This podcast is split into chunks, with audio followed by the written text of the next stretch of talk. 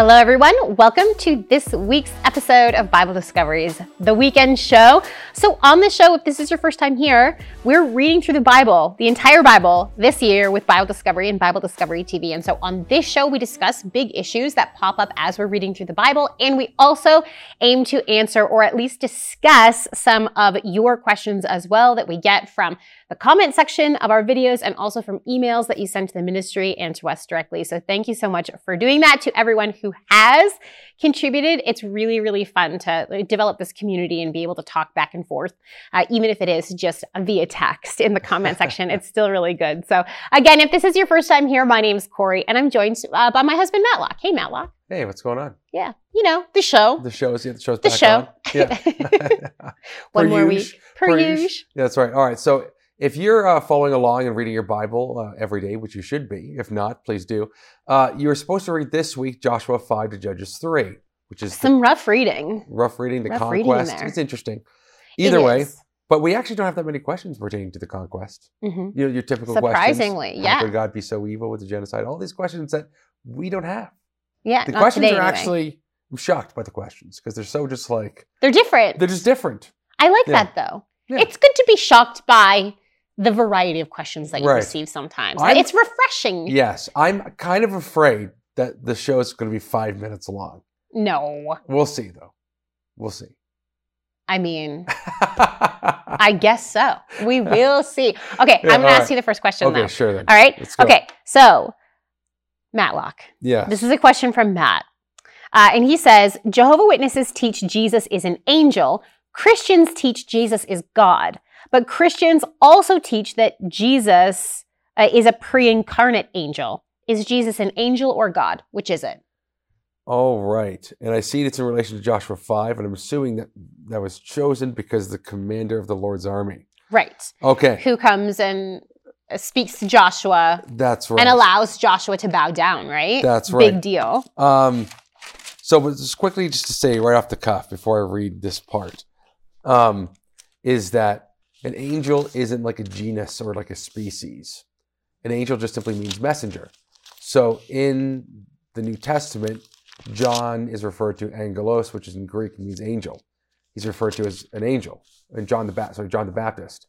And um, we know he's not an actual like he doesn't have wings or anything. He's like not a spiritual being. In yeah, terms that's of, yeah, exactly. Yeah, exactly. that So- goes between heaven and earth. but it means angel, right? Mhm. So, uh, sorry, it means spiritual. Angel means uh, messenger. So it would be that like the context then that determines whether or not you're talking about like a spiritual being or whether you're talking about a human interacting, like acting as yeah, a messenger. So, let's say, for instance, another instance would be when Jesus refers to the angels, right. which refers to the heavenly hosts and Mhm. stuff like that. So the term can be used in multiple ways, just like most words can be used in multiple Right. ways, right? So it's it's talking about the heavenly messengers, and then there's also earthly messengers, and so the term can just the term's pretty basic. It just means messengers. It just depends Mm-hmm. how it's used. You're saying the context and stuff. So that's the first thing. So can Jesus can Jesus be an angel and God? It's like, well, yeah, because God could be a messenger. So Right. right?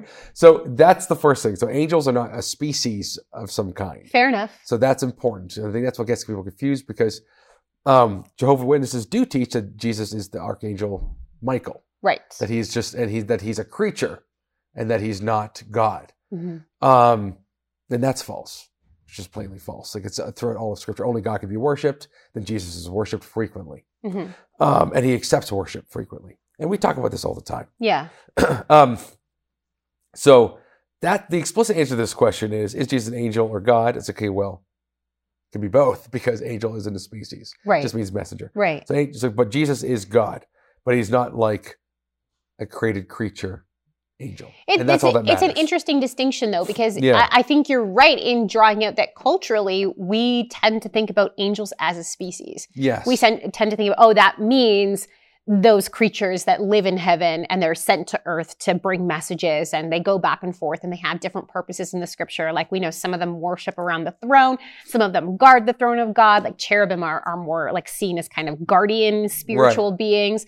So we tend to think angels immediately we go to that, but it is important uh, to to remember that just because we've built that under cultural understanding of it, biblically, the biblical understanding of it is Right. it's a role that's right. that can be filled by humans. It can be filled by Jesus, who is both man and God. It can be filled by spiritual beings, sons of God. Right. However you want to, a host of heaven, for however sure. you want to categorize And it. so, like for instance, even cherubim, right, is uh, not necessarily a like a type of angel, quote unquote. sure. Uh, it's a, a type of heavenly host. It's a guardian angel, Mhm. but doesn't say anything about like what the angel's anatomy is Mhm. or what the guardian. Or do you see what I'm saying? It's Yeah, just a and guardian. we do get some really interesting descriptions in Ezekiel Yes, of do. cherubim and Right. like wild things. Yeah, and seraphim Yeah. have the closest thing to anatomy that we that we Mhm. documented, which is just uh, flying, fiery, uh, celestial serpents. Yeah.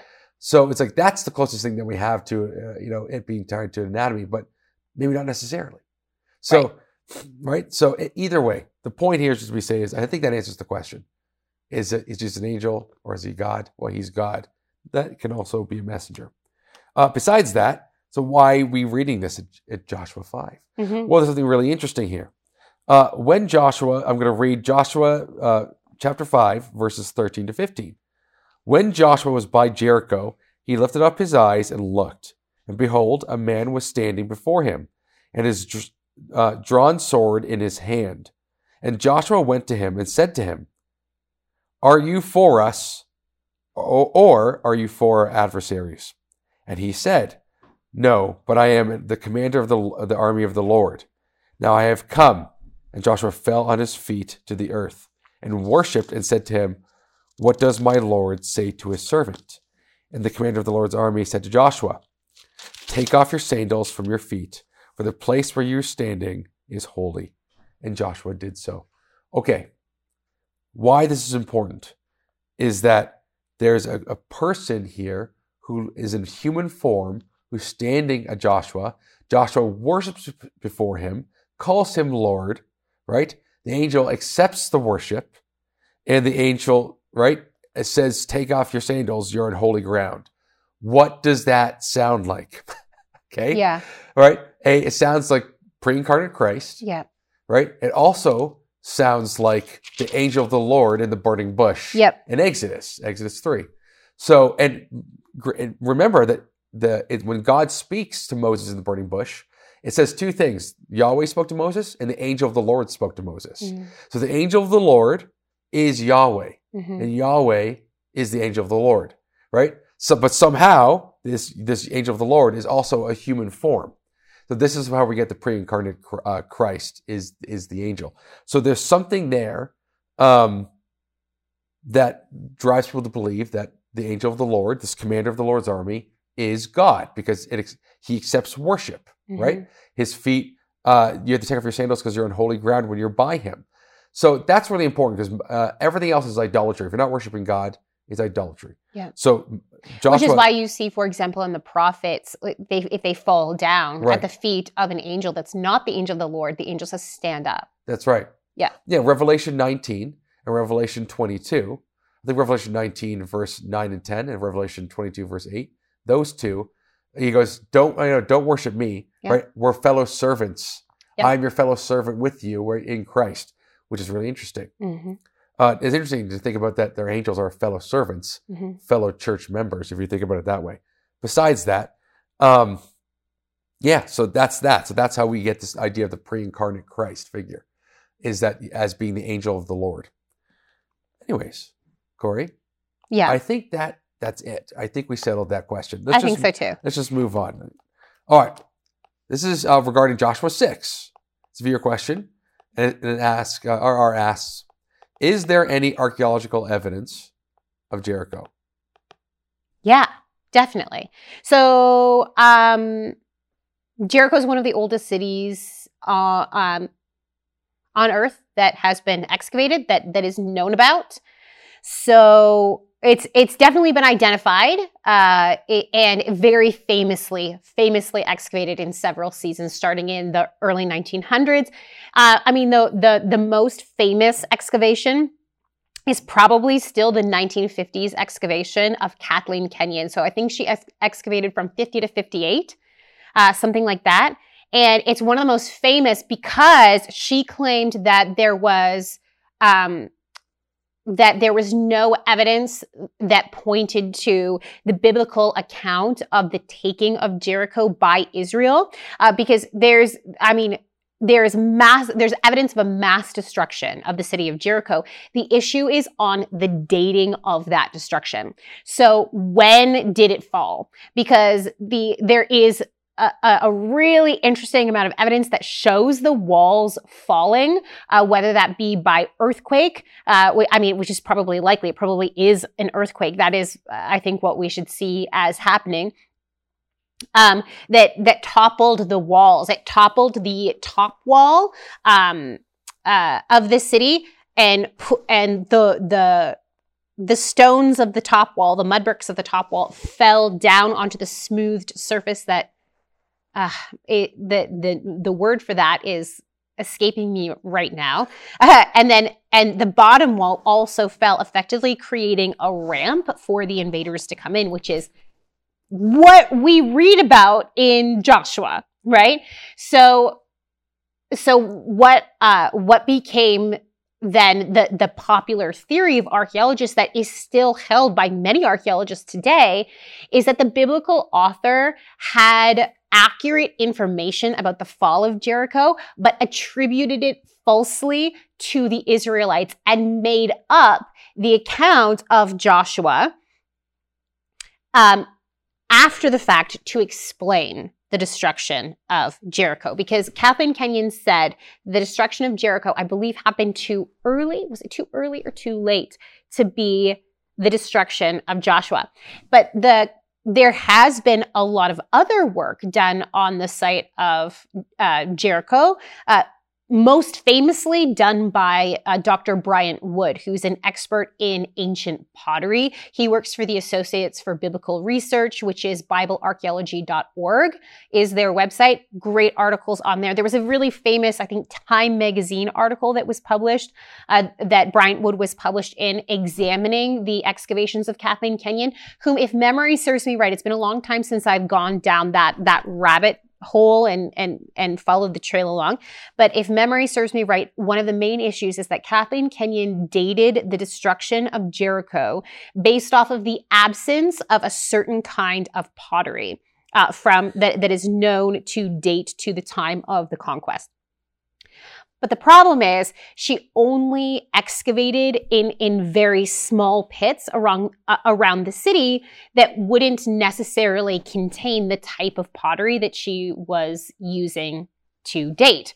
Uh, and turns out there was that kind of pottery found in uh, earlier excavations and later excavations. Uh, and Bryant Wood has done some really interesting research on redating the fall of Jericho. And really interestingly, like when you when you go and you look, pretty famously, there is one section of the of the wall of ancient Jericho that did not fall. Only one section that did not fall, and there's houses attached to that section of the wall, which of course makes us think biblically of Rahab, whose house was attached to the wall and did not fall because she protected the spies of Israel and essentially converted to the Israelite religion and worship of Yahweh and then was integrated into Israel. So lots of interesting things. If you want to like have the actual rundown of what's going on and dig into the research, I would really recommend going to Associates for Biblical Research. Their website is biblearchaeology.org and take a look at their Jericho articles. You can go down a really interesting rabbit trail. Did so they find the scarlet thread? Was- yeah. Wow, yeah, that would be something be amazing, right? for it to even survive. Yeah. Wow. All right, Corey, that's a good answer. I have another question for you. Sure. You know, maybe I should just keep doing this, and you just keep answering. Mm, I don't know about that. okay, that. So Joshua seven. It's just one chapter at a time. Joshua like, seven. Joshua seven. Uh, Why did God judge the sin of Achan so harshly? Mm-hmm. Okay, so Joshua seven. Yeah. And Joshua 7 is coming off of the high of Joshua 6, right? So yes. Israel actually is able to to overtake Jericho, which was this huge fortified established city and and and oh man, the walking the 7 days walking around the city of Jericho uh, is potentially reminiscent of the creation, right? So it's this uncreation of Jericho, which is just such an interesting thing to think about. But then we get to um, Ai, and we see Israel being defeated right away. And so th- this answering this question, my answer to this question is going to bring up more questions. I I understand that. At least And the show will be longer. This is this is good thing. no, but we see Yeah. we see that Israel is supposed to be this holy nation. right. This this nation bringing in the presence of God and judging Right. the evil of the Canaanites, of what's going on. That's just a fact of the conquest. It's an uncomfortable fact for several reasons uh, historically. But when there was this idea of devoted things, there was this idea of things that were devoted to destruction, meaning devoted to God. So they were not allowed. There was certain certain cities that they were allowed to keep spoils of war from, and there was other cities where they were not at all allowed. Right, and so we're told right away in Joshua chapter seven, it says uh, seven verse one, but the people of Israel broke faith in regard to the devoted things for Achan the son of Carmi, son of Zabdi, son of Zerah of the tribe of Judah, took some of the devoted things, and the anger of the Lord burned against the people of Israel. So we see a few things going on here. We have Achan directly rebelling against a command of God pretty much instantly. Right? He he doesn't think that God will punish him for this. He doesn't think that God sees. He doesn't think that God essentially is real. This tells us a few really interesting things. First, that the miracles that were going on, even the destruction of Jericho, could be written off by people who didn't want to believe, which is probably why we should envision it as a divine earthquake, right? Because Achan is somehow able to say to himself, God doesn't see. God's not going to punish me for this. I can totally get away with it. I can hide this, no big deal. Right?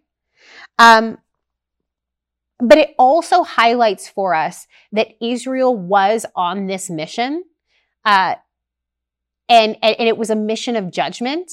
And if they participated in that culture that they were bringing judgment against in any way, they too became like that culture and devoted to destruction not good. It also tells us that Israel was treated as a group rather than individually. Notice how all of Israel suffered because of the sin of Achan, of one man, lived together, died together within this structure. But then Achan and his family were were punished specifically for this sin and and it it highlights for Israel the absolute necessity of following the instructions of God it highlights the reality of God uh, and it and it highlights this responsibility that they had to be different to be holy to follow God Right. so that's Yeah. what I would say do you have anything that you want to add No, I, I think that's good. Yeah, because he, he he took here uh, for himself uh, a beautiful cloak from Shinar, Mhm. two hundred shekels of silver, and a bar of gold weighing fifty shekels. Yep. So he just took money. spoil Spoil. Yeah, it's spoils. spoil Um, so it's not inherently explicit idolatry. It's not taking idols. Let's say. Um, yeah But- depending but- on what the cloak was yeah Right, but it seems like yeah, that's a good point. But it seems like though he is prioritizing himself. So you can say self idolatry, you can say self worship. People can try to create that case. Um, at the same time, it's like you've completely rejected everything God has done for you and what God has said specifically at that moment. Mhm. You've completely prioritized yourself at the jeopardy of others. Mhm. And that's another pattern someone has to keep in mind here. He's not just doing it. He's not like stealing something is you know it's not going to hurt anybody. Mhm. Uh, every time someone does something, it so far historically for the Israelites, it affects everybody else yeah like deeply. So whenever someone sins against God, everyone else is hurt. So he's and so this is something you have to ignore. yeah So he's ignoring a whole bunch of things here. yes So whether or not he's ignoring God's existence, yeah or whether or not he's ignoring simply, you know, God's, you know, uh, power. yeah Whatever. He's ignoring something.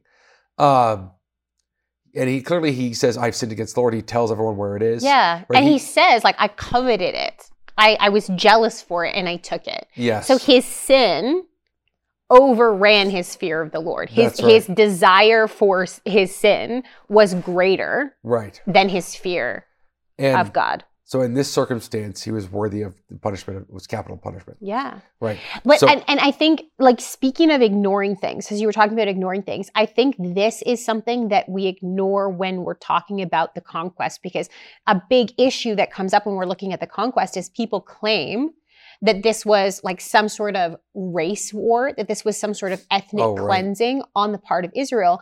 But we see here within Israel and and and how God deals with this as well. I think this event of Achan brings up that it was about sin.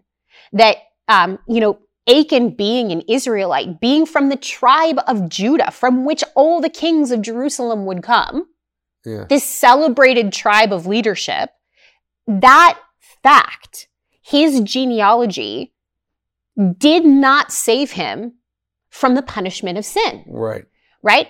So the issue here is sin. It is sin that makes us worthy of destruction, not who our parents were or where we were born. Right? It's it's our sin, and, and that is really highlighted here in the very beginning of the conquest. Yeah. No, I think you're right. Yeah, I think and people who are say all that race stuff, I don't know, just super. Yeah, but it, it is because It's it, but it's because it's it's ignoring what the text is claiming, right? It's ignoring exactly right. it's ignoring Yeah. what the text is actually saying. But this is another one of those things. yeah, it's a good example. that you know brings that to the forefront. Yeah. We see right away that mm. it's about sin. It's not about it's not about your your race or your Yeah. culture. Absolutely. Yeah, absolutely. And there's, it's interesting that they didn't take spoils of wars of certain things too, because even in like, um, let's take the Vikings. Okay, it's not even necessarily about race, but they would go everywhere, and uh, they built a whole economy on, on plunder and spoils. Yes, Right. and, and and you have to. You have You to have to So because fact- war is so expensive. exactly. So the fact that they they had to devote the plunder to destruction in some places Mhm. is telling. It was the a nature of the war. sacrifice. Yeah, it was a sacrifice because it's it's a lose lose situation, That's right. right? Because not only are we expending all of this thi- this capital, human life and money and food and and and um, Resources in general. resources, everything, Yeah, um, but then you're not getting anything in return. that's right. Yeah. So you're just spending, spending, spending. Yeah. spending. Yeah, it's true. Yeah, it's interesting. Yeah. Yeah. Right, Definitely. Let's okay, do it. Let's Matlock. Yes. Joshua 10. Yes. Okay. Are you ready for it? Oh my goodness. Uh, Joshua 10 is the famous miracle of the sun standing still. Yeah. Or did it? Because this question for you, Matlock, is what really happened when the sun Yeah. stood still? Everything's poetic. Nothing's real. Anyways, no. Your answer is nothing happened? Is that yeah. Anyways, Joshua So, waxed just read- lyrical? Is that your answer? let's just read uh, verses twelve to fourteen and on. Okay. Sure. All right. So at the time Joshua spoke to the Lord in the day when and the Lord gave the Amorites over to the sons of Israel. And he said in the sight of Israel, Sun stand still at Gibeon, and moon in the valley of Ajalon. And the sun stood still, and the moon stopped, until the nations took vengeance on their enemies. Is this not written in the book of uh, Jasher? The sun stopped in the midst of the heaven, and did not hurry to set for about a whole day. There has been no day like it before or since, when the Lord heeded the voice of man, for the Lord fought for Israel. All right. So there's a couple explanations for some people how to justify this. One, you know, there's the uh, uh, some people try to give a scientific analysis about how this could work with, you know, you know, you stop the, the Earth has to stop rotating, everything has to stop, Oh my gosh. right? And So, so, many issues. Yeah. there's, there's so to make this possibly work from a scientist, scientific perspective. There's just a lot happening. It's a lot of wheels turning, right, to make it work. The other uh, option is the local view, which is you know how it was dark in Goshen. I sorry, it was dark in Egypt, but it was light in Goshen, kind Mhm. of thing. Okay, something like that, where somehow this is a local miraculous event that, Right. that it was perceived to be this case, but it wasn't actually the case. Okay, either way, it's still a crazy miracle. But um, I've also heard that it, I, I've also heard the theory that nothing actually physically happened. It's just that God allowed such great victory Right. for Israel that it was as if the day was super long because it should have taken a lot longer to defeat the armies that they actually defeated. Oh, okay, which is Mhm. like a metaphorical day. So it's like human perspective. right. He made the day long, like in terms of a, a figure of speech. He made us very victorious, Okay. exceptionally so, right. and unusually so. I've I've heard that as well. Well, okay, so in that case, right? So it's the where it's a figure of speech. Um, they go in, they wipe the floor with them within a day, uh, right? So it's like okay, and this is how they express it in their Just ancient fast, culture. fast, fast. fast. It was like, and so when you read that, outrageously fast. right, Shouldn't have happened. Kind of fast. right. I'm And not saying that that's the theory that I the go with. I'm just saying that's until what the I've nation heard. took vengeance on their enemies. Okay, so either way, so here's Yeah. what I'm trying to say. Regardless of the view you take in this position, okay, so there's several different options on the table. There's three options on the table. I think the local view, kind of difficult to justify how that works. I don't understand how that works visually, if I'm being honest. Um, uh, so let's say it's between the scientific view and just the figure of speech view, okay, as your as your primary, as your strongest options, let's say on the table. Um, uh, the scientific one, which is which is very, uh, which is like I said, a lot of wheels are turning to explain. The which um, is understandable because like not only is the, does the Earth have to stop rotating, right? Mhm.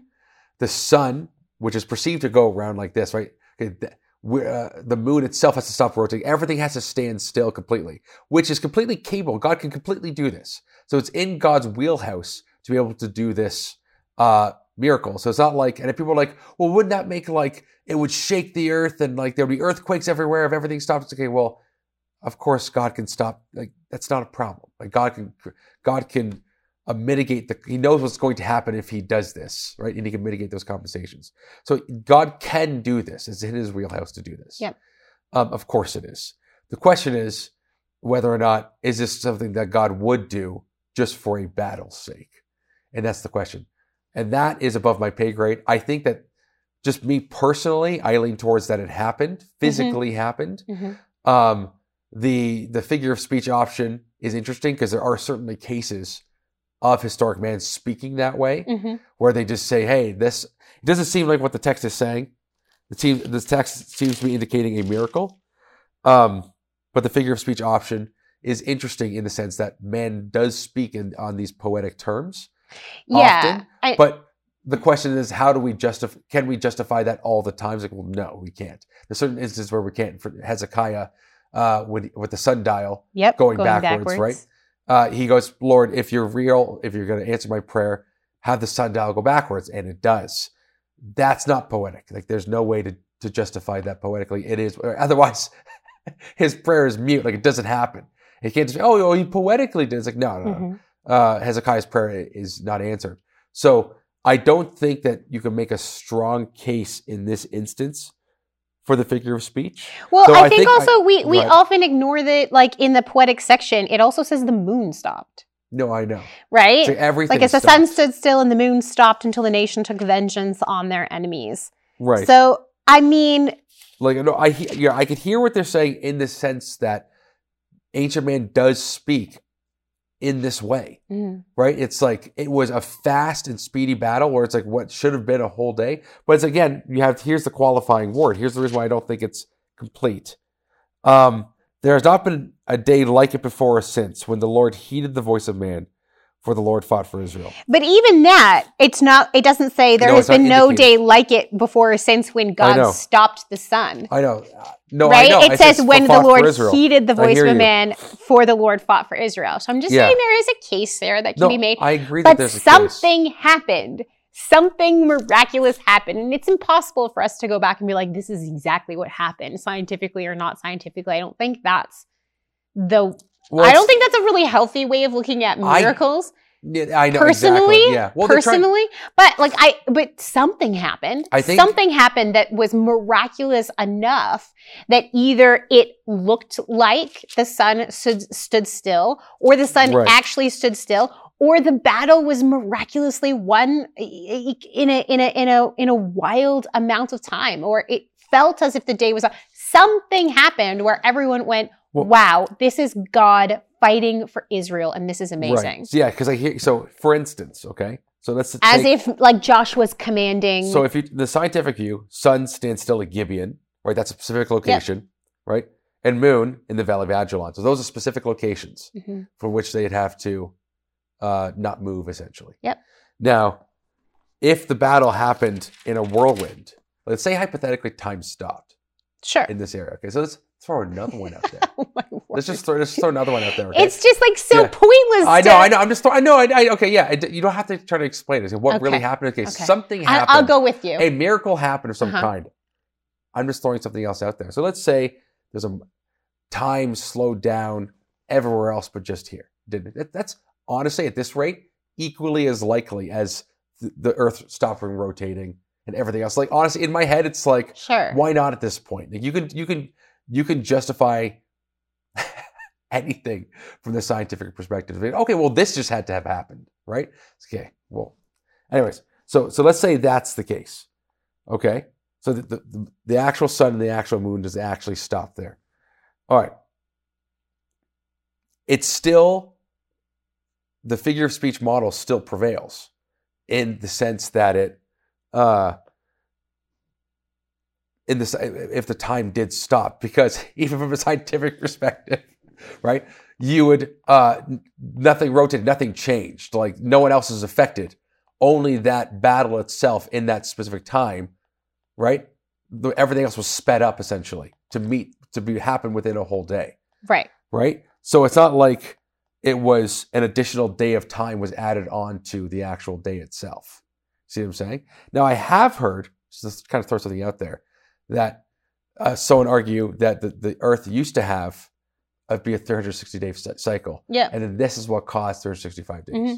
the extra, e, extra five days of this okay whatever i don't know Again, impossible to prove. so it's it's impossible to prove the scientific angle is impossible to prove Yeah. there's nothing you can do about it. So at the end of the day, you have to rely on uh, it just being a miracle. And it kind of just being like, okay, well, a miracle happened of some kind. I think most people would probably lean towards the figure of speech model of saying that that makes the most It's sense. the cleanest. Because it's the cleanest. It's easier for our Western appetites. Yeah. It just is. Yeah. Right? Just for how for how we think. We're less we- supernaturally inclined that's exactly and right. more figure of speech inclined for better or for worse. Doesn't mean we're doesn't mean our Yeah. culture is right. And it just means that's the way is- we is generally go. uh, th- these these two things should not be mutually exclusive because Mhm. it's like there are times when it's a, in a- like I said with Hezekiah, it's an incredible miracle and there's nothing you can do about it. You can't really just you can't justify figure of speech because it needs to be real world correspondence for it.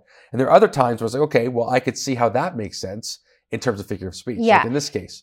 yeah. So so what I'm saying is, is that like people will be like, you're a heretic for even thinking this could be figure of speech. yeah, that's a problem. Okay, but it's That okay, that that but- attitude's a problem. well, that's what I'm calm saying. down your But cal- even- calm your roll down if that's what you're But- thinking.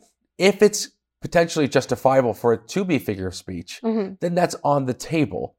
You just don't depend on it as your absolute answer. Yeah, people approach people approach the scripture in such a different. It's it's possible for people to approach the scripture, in my opinion, from two very different angles, and yet both be attempting to honor the scripture and interpret it in a correct way. Like they're both attempting to do that, but they're so vastly different in their worldviews that they're approaching it in such a different way because it, it's entirely possible for someone who is looking at it from a perspective of a figure of speech for example they're going in there they're going okay what did joshua actually intend to say to me? And through their studies they come to the conclusion that joshua was probably using a figure of speech. And to them that's the most like that's the, the the best way to interpret the scripture. And someone else is coming at it and going what do i think that the bible is saying here? And i think it's saying this. Doesn't mean there's it does not mean that there isn't a truth that actually happens Right. but we have to be a little bit a little bit more charitable i think when it comes to people who have differing perspectives now it's totally different if their perspective is wildly changing the gospel or if it's not actually attempting to honor the scripture that is a problem so i'm not i'm not um, trying to make a case here for you can interpret the scripture however you want and it doesn't matter it absolutely does matter But there's room for discussion on details like this. So yeah, I know it's translated to English, but here's what I would say is the kicker for why I think that something physically happened. That there's a real world correspondence to this. And I read the wrong verse last time. This is verse 13, at the end of verse 13. The sun stopped in the midst of the heaven and did not hurry to set for about a whole day. Right there. Yes. Is that's the kicker right there. I read I think so too. so is, is to appeal to the real world correspondence. The sun stopped in the midst of the heaven, Yep. right location, and also the moon. So you have these two beams of lights, essentially. Something happened and did not hurry to set for about a whole day. I, I actually think that like personally, if I'm Yeah. going personally, I I think that the Bible is very clear that something physical actually did happen. Right. Like I think that makes the most sense Yeah, I of the think so, text. too. And I think especially when you look at the the much more supernatural worldview that existed at this time period, when you look at other records and everything like that, um, I, I think the Israelites who read this originally would have been also on on the the bandwagon of Yeah. something physically happened because God was seen very much so. Like today, we've kind of divorced God from uh, the working of the universe, but back then. An earthquake was caused by God. A famine was caused by God. A, and we see this throughout the Old Testament. Yeah. So the fact that Joshua says uh, God fought for Israel and he did this by making the sun stand still. And the moon. I think we I think the natural reading of this text is that something physically happened in nature that was miraculous and they were like see this is proof of God fighting for Israel Yeah. uh, because something physically actually So- did happen. So personally, that's where I am at, and I think I think that's the best case I think it personally. is the best case.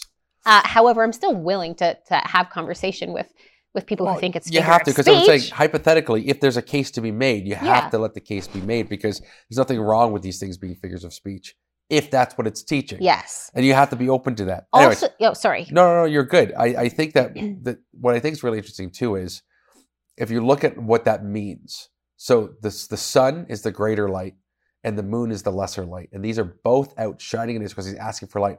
All the power of light, hmm right, to to the nation of Israel is beaming on their Mhm. battle, so that they could win the war. hmm So like, or win the battle, excuse me.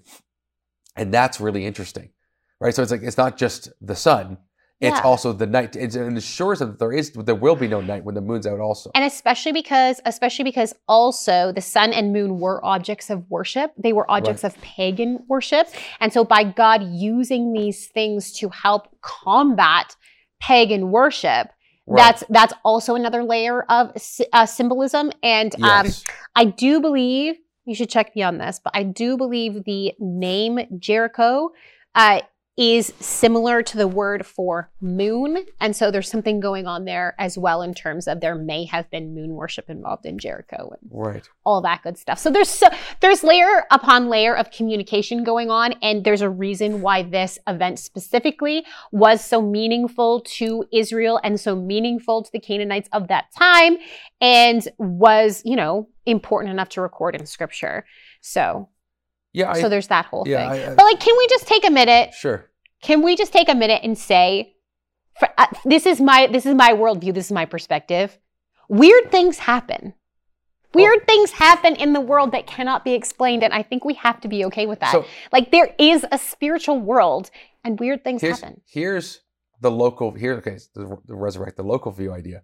So do you, did you ever remember that time when people in Chicago saw Toronto, and they, they saw I the have skyline of of Toronto? that. Yes. And the reason why they saw the skyline of Toronto and they could tell it was Toronto is because the, the CN Tower and things were present. They were wasn't it some sort of prism effect with yeah. the people tried to tr- explain how this is possible. Okay, yeah but here's what I'm trying to say: is that it is an example of weird things happen in the sky all the yeah, time. Yeah. Okay, so suppose suppose that it wasn't the actual sun that's like that was in the sky, but suppose it was a light that looked like the sun that was beaming, and God allowed Sure, this like the pillar of fire in the wilderness kind of thing. Yes, and suppose that was it. And suppose that's what God did, and they're like, it's the sun. Speaking of weird things, I don't have a problem with that in principle. Now, Yeah, is God lying to us? No, anyways, so Right. that's what people jump to. God's lying to us. I go, no, just stop. Yeah. Yeah, it's okay. Anyways, It's not what's happening here. God's using the light. What I'm saying is, is God created like a reflection of the light, so it looks like the sun beaming, but it's still the light source. Yeah. Anyways, the whole point is that there's so many ways that this could be. that there's like you, you can kind of like reason this out.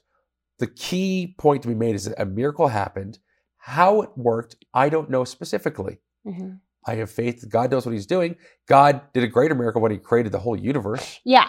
So yeah. Pretty much. right? Pretty so much. it's yes. like, okay, yes, right. So okay, right. When he created consciousness, that's a greater miracle. So it's like I, I love how we're. I yes, like we have to. We, okay, I I think it's I think it's equally, and maybe this is me speaking out of turn, but for me, from my perspective, I think it it makes me chuckle both ways. When on the one hand, we're like, oh, God can't do that. right.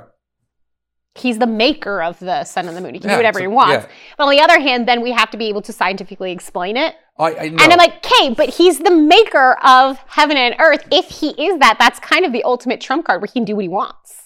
Yeah, Like, does he normally do that? we no, explain. but he can do it. there's yeah, you could try to. Ex- here's where it becomes interesting. If this were to be the case, here's the scientific explanation. I mean, becomes interesting. If it were to be like the actual sun, Yeah. and all the standings, all these things, Yes. what would the what would have to what would God have to like Yeah. stop for the that going I down the have. checklist is Yes. interesting. I think that is interesting. I don't. Right. I don't mean to like make a mockery of No, people whose minds think No, like that. I think that's actually a good thing to follow through that, and Yes. it can yield interesting results. But right. yeah, they you're have just not to on either just, side. Yeah, you're just not. But weird on it. things. There's so many weird things in the Bible, like pillar of fire, Yeah. water from a rock. All and right. yeah, they all they all play in theologically. But I just mean it's it's weird. I agree. Stuff that doesn't normally happen. It's weird. It's totally It's weird. weird. All right, let's move on. Let's do it. Let's just move on. Corey, I'm sorry for my note. I wish I brought Kleenex on. This is terrible. It's like I've been losing it. We've been passing a cold back and forth with our children in our household for quite a few weeks For like a now. month, yeah. Sorry. Brutal. But you guys have to hear our scratchy voices and our Joshua 14 to 19 is the, has to do with the allotments. Yes. Why did God preserve the 12 tribes of Israel and their territories if he did not intend to use them in the new covenant? Okay, so this is an old covenant, new covenant question. Right. Uh okay. I'm not going to be able to like comprehensively answer. I don't think and go into because I don't know all of the reasons that God has for the 12 tribes. And I know that's probably not what you're asking. But what I would say is there is a difference. There is a major difference, uh, several, between the old covenant and the new covenant, even though the old covenant informs the new covenant, and the new covenant in many ways reflects the old covenant. So, um, let's remember that the covenant that God struck with Abraham was a land grant covenant, typologically. So, God told Abraham, You and your ancestors follow me, and I will give you a land, a physical land, and I will bless your land, and I will grow you in the land. So, if then, if I'm your king, then this is going to happen. That was their inheritance.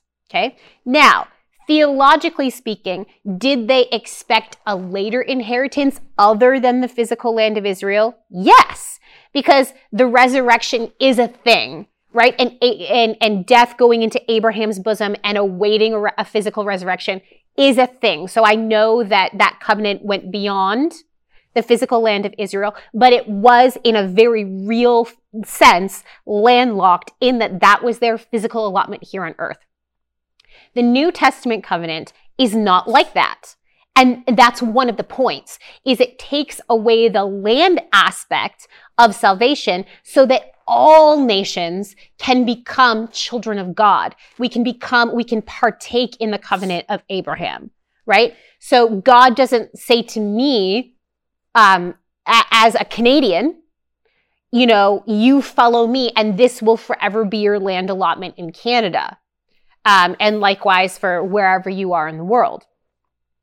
Our, our, our covenant is spiritual and physical, but for eternal life, for the new heavens and the new earth. We have an inheritance in heaven with God. We have an inheritance as a son of God, uh, which presumably would include some sort of land and, and also our life. So we've got like this, but that's for the world to come, not for the world now. So what we say about the the landlockedness of Israel is is that that does have a lot of uh, spiritual and um, uh, real world input for us in that it's it, much of it is a shadow of the new covenant. Like it, it points to the new covenant. We see you know that israel had to yeah there is like a physical and a spiritual element just as as there is now i'm kind of spiraling No, I know what you're saying. do you, do you know what i'm trying to say do you know what Yeah. i'm trying to point out i'm not sure if i'm just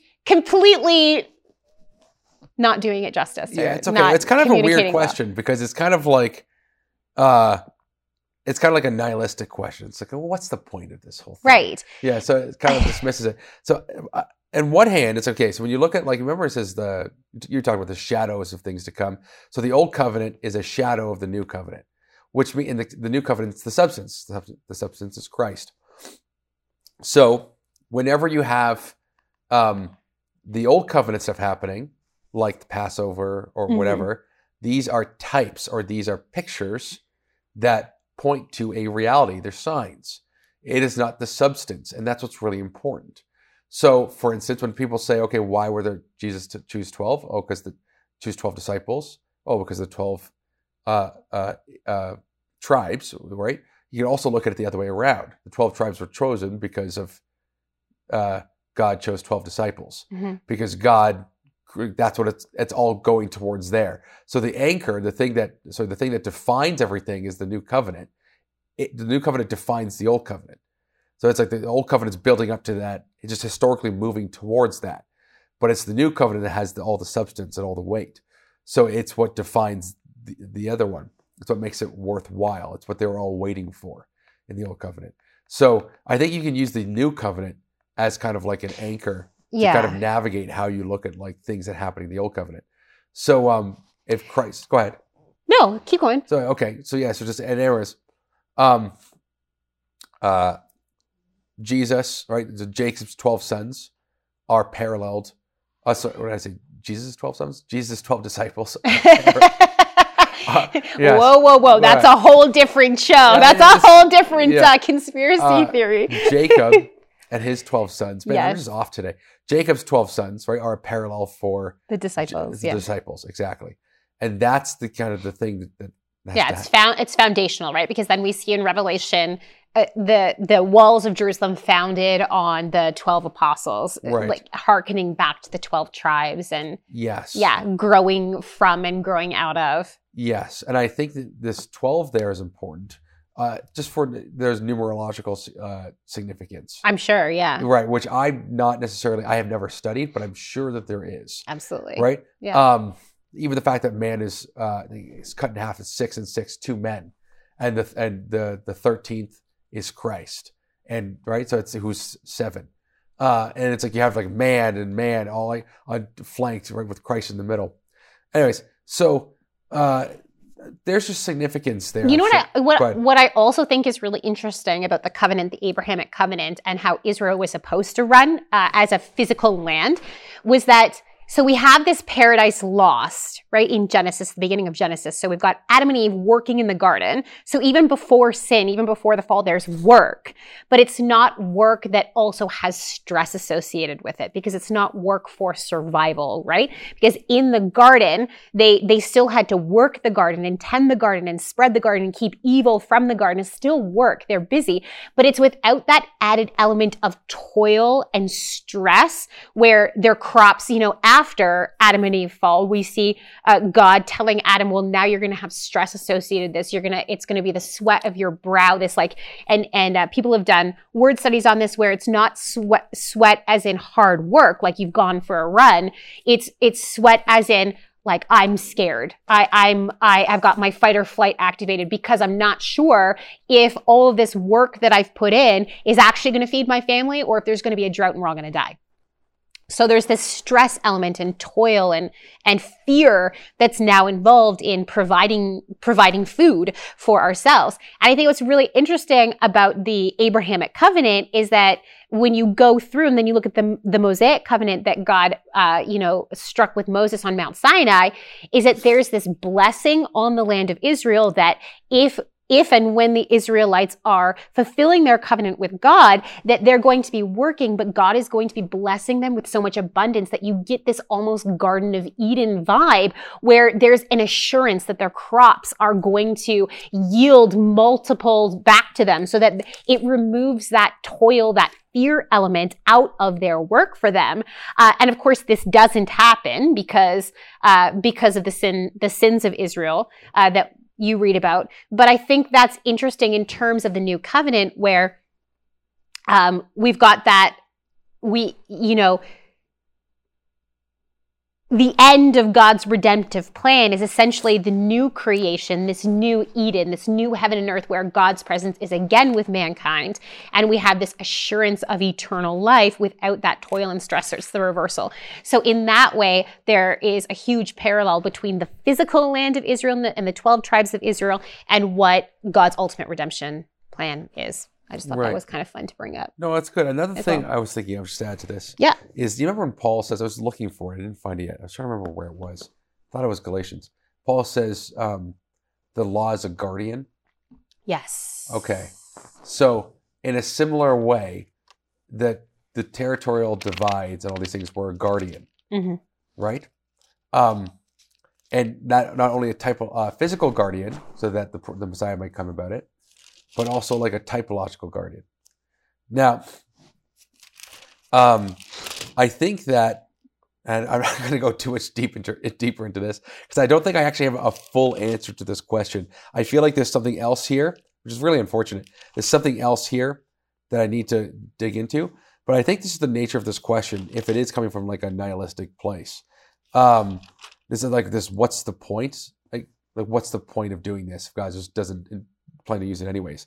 You can make that same case with virtually everything. Like, what's the point of having us live on Earth if you know we could just be in heaven? Like, what's the point of uh, having us go through these experiences? Do you see what I'm saying? hmm uh, what's the point of suffering if uh, you know if it's if there's just it's, it's useless it's kind of like a self-eating thing it's like well god is using how humans operate to accomplish his will so if if, if it's creating uh, land allotments based on the patriarchs of your family is what the society's doing then god's going to use that you see what i'm saying god's going to use that for his own um, to accomplish his will, essentially.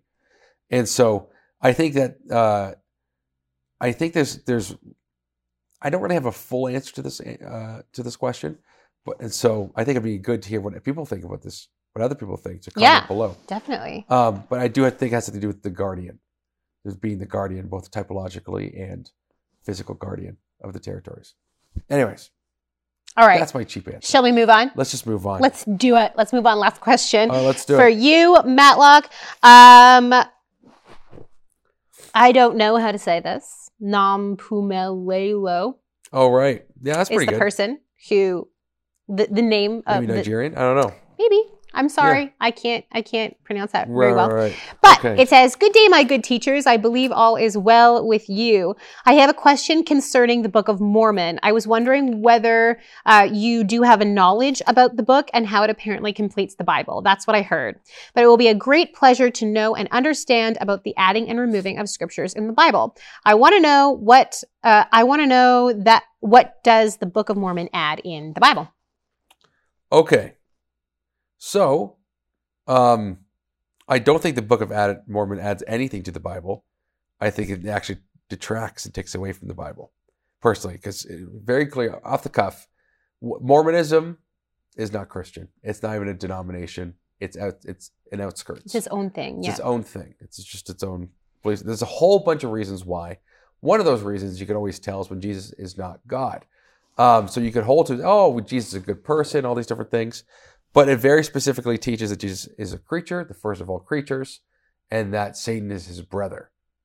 And so, I don't know much about the ins and outs of Mormonism. right. I like I don't know enough to I I, I wouldn't be like your conclusive source for No, Mormonism. neither would You know what I mean? Yeah. Uh, but there are people who who do do that, who know it quite well and and go through it. Yes. But continue. No, that's it. I was going to say that here's just don't trust the Book of Mormon and like written by Joseph Smith. I just just I I'm not your definitive source, and I wish I could be more helpful in this regard. Mhm. But it does teach that Jesus is not God, that he's just a creature. When I'm just going to read you one line, right? And we talk like honestly, so many times this year we've already engaged the question if Mhm. Jesus is God. Here's this one, Romans nine verse five.